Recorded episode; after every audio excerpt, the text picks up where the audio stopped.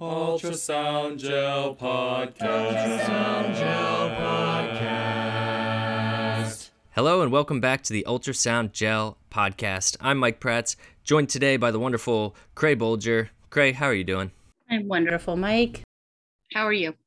You are wonderful. I'm uh, not quite as good as you, but uh, pretty good. Now, today we're gathered to discuss a special edition podcast because we really wanted to celebrate the winners of round zero of the Sono Games, which just recently happened May 2022 in New Orleans.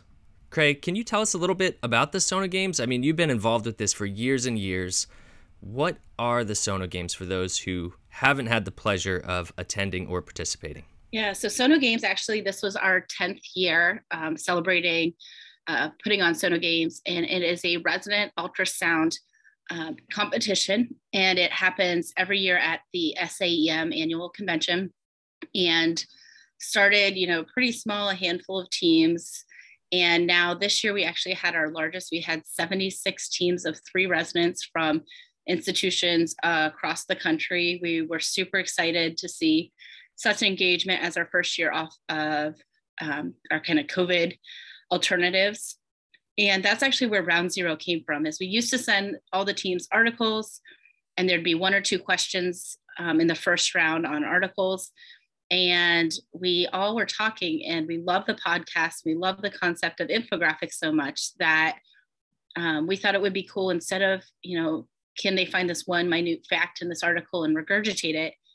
How can they interpret an article? And so we made a round zero, which started actually last year amidst the pandemic as we were doing kind of a series of events since we couldn't really have one large in-person event.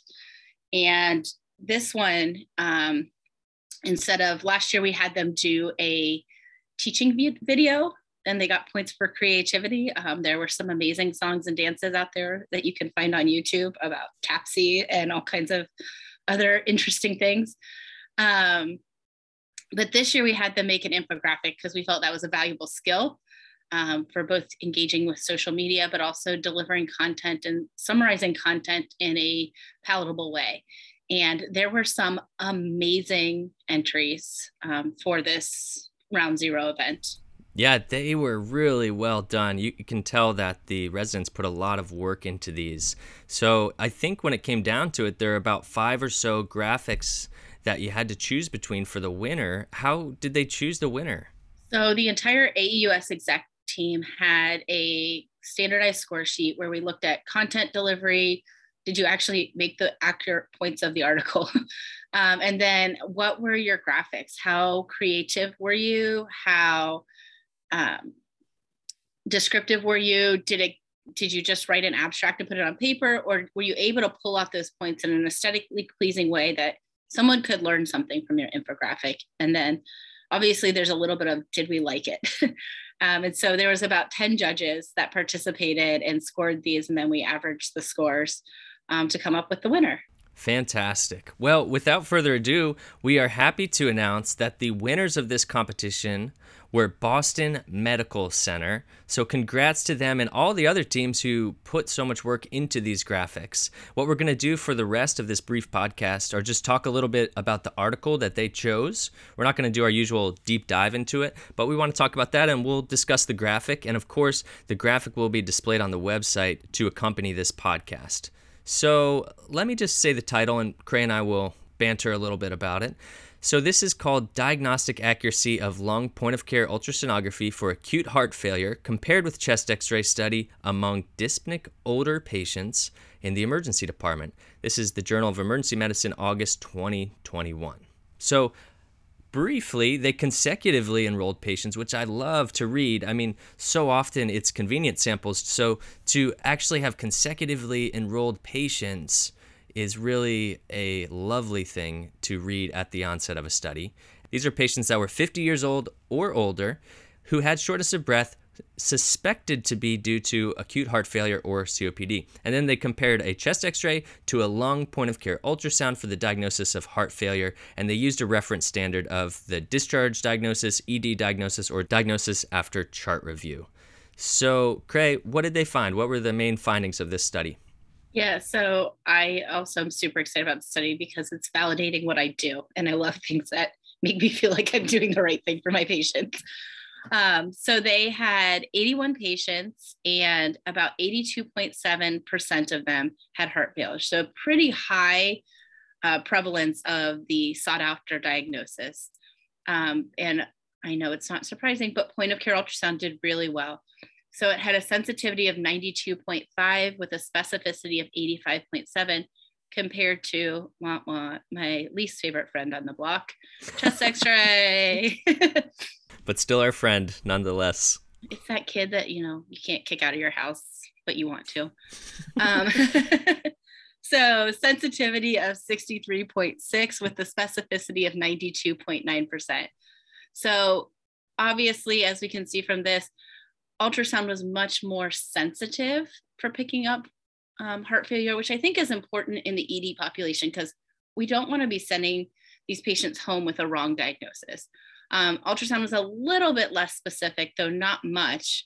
Um, and I think we know that that B lines can appear in a lot of pathologies, um, and they aren't unique to heart failure.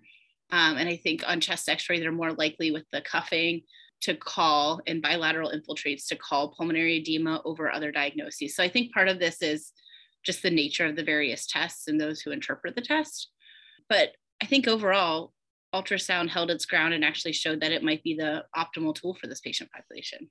Exactly. And this patient population is key because we know this from prior literature that ultrasound's great at picking up pulmonary edema and helping to expedite the diagnosis in patients where you have that suspected. But this study took it to the next level and said, let's look at patients only over 50. And I think that's a really important population because we, we care about these older people and we don't want them to get a million tests they don't need. And maybe their kidneys are a little bit more frail if, if you're going to do contrasted studies or something else that could potentially put them at risk for negative down the line repercussions. So I think it's really awesome to look particularly at them and see how this benefits their population. So really cool. Yeah, I also liked that they kept it simple. They looked at COPD and CHF as your leading diagnosis. It wasn't like all comers for dyspnea, right? And I think that's really important because that's really where we get into a conundrum like, oh, they have abnormal lung sounds. Maybe it's a wheeze.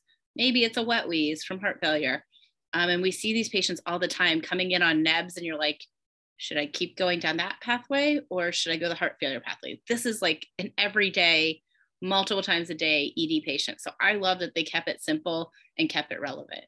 I love that too. Now, next, we're going to do a potentially frustrating exercise for many people where we attempt to describe something visual using an audio only format. But stick with us and remember that you can check out this graphic yourself online at our website, ultrasoundgel.org. So, right off the bat, looking at this, you love the title at the top. It says, Short of breath, CHF, throw a probe upon that chest. Really nice. Creagh, what else did you like about this graphic when you look at it?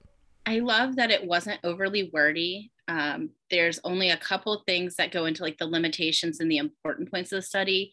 They have nice infographics to describe who the patient population was over 50, and then a very clear graphic of ultrasound versus chest x ray. And in fact, they also went so far as to put the findings of the ultrasound and chest x ray on there. And so I just felt like it was so easy to just draw my eye in. I can spend less than 30 seconds on this infographic and get the key points of this paper out of it.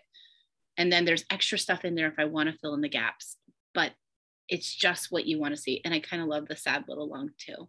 Yes, we got to talk about that. There's this hilarious little uh, graphic image in the corner that uh, someone very talented must have put some time into it because it depicts a heart and lungs in the same orientation as on a chest x-ray but they're all really sad looking and they're crying. And you can just see the streams of tears flowing from these lungs in what must be pulmonary edema filling them up from the inside out. So really clever really funny and goes along with the study nicely.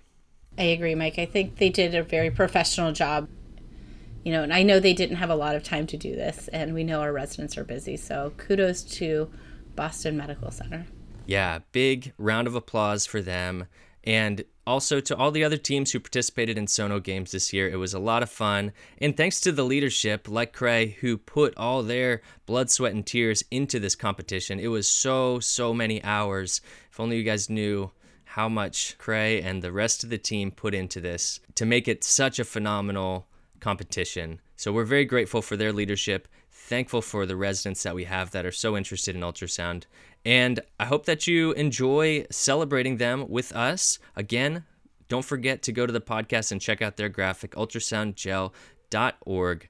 And until next time, this has been a special edition. We will talk to you later.